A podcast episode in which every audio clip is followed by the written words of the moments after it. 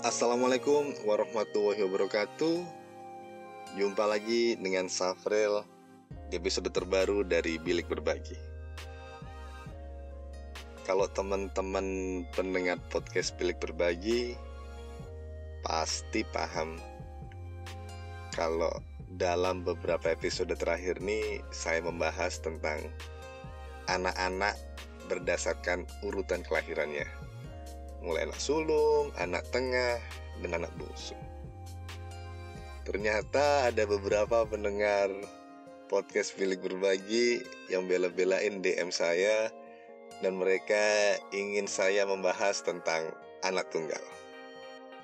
Oke lah, karena saya nggak ingin pendengar podcast Filik Berbagi ada yang kecewa karena dia tidak termasuk anak sulung, tengah, dan bungsu, dan dia adalah Allah anak tunggal, saya akan coba bahas tentang anak tunggal.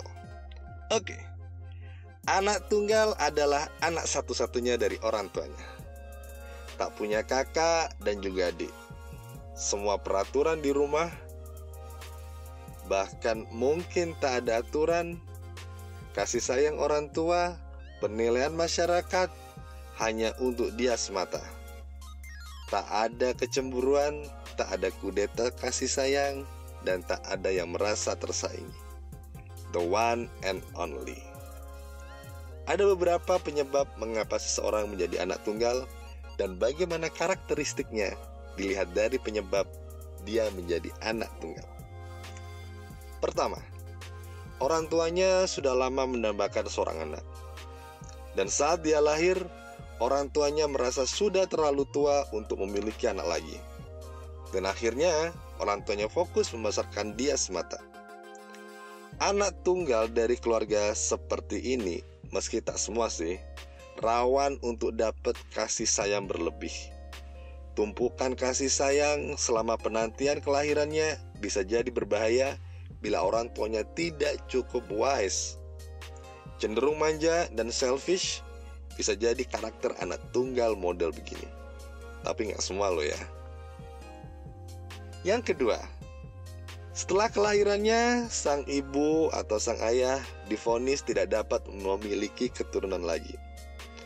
Anak tunggal seperti ini rawan stres, karena besar kemungkinan orang tuanya memiliki harapan yang berbeda terhadap adiknya yang mungkin tak bakal tiba. Saat vonis dokter tiba pada orang tuanya, bila orang tuanya tidak bijaksana, ada kemungkinan ada harapan yang berlebih yang mungkin bisa diberikan pada calon adiknya akan diberikan padanya. Harapan berlebihan dari orang tua biasanya bikin anak tunggal model ini rawan stres. Semoga tak berlanjut bunuh diri.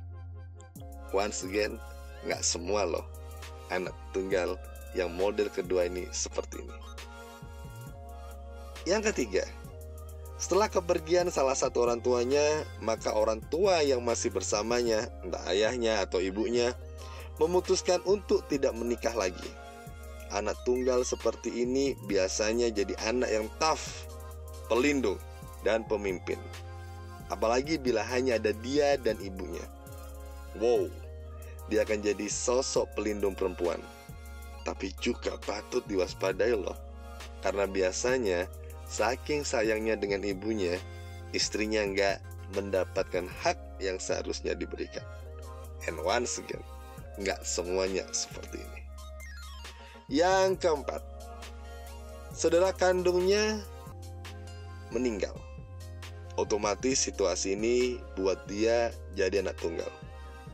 Situasi ini juga rawan bikin dia galau Selama ini mungkin fokus perhatian sekelilingnya tidak pada dirinya, karena dia harus berbagi dengan saudaranya. Tapi mendadak, semua perhatian dan harapan tertuju pada dirinya. Apalagi bila mulai dibanding-bandingkan dengan almarhum atau almarhumah saudara kandungnya. Lengkap sudah krisis jati dirinya. And once again, nggak semua seperti ini. Pada akhirnya, apa pun statusmu sebagai anak sulung, anak tengah, anak bungsu, bahkan anak tunggal, kamulah penentu hidupmu. Jangan pernah menyalahkan keadaan. Karena itu sama saja dengan menyalahkan Tuhan. Take it your responsibility, face it, and be the best version of you. So, are you ready to be the best version of you? Itu aja sih. Sampai jumpa di episode berikutnya dari Bilik Berbagi. Wassalamualaikum warahmatullahi wabarakatuh.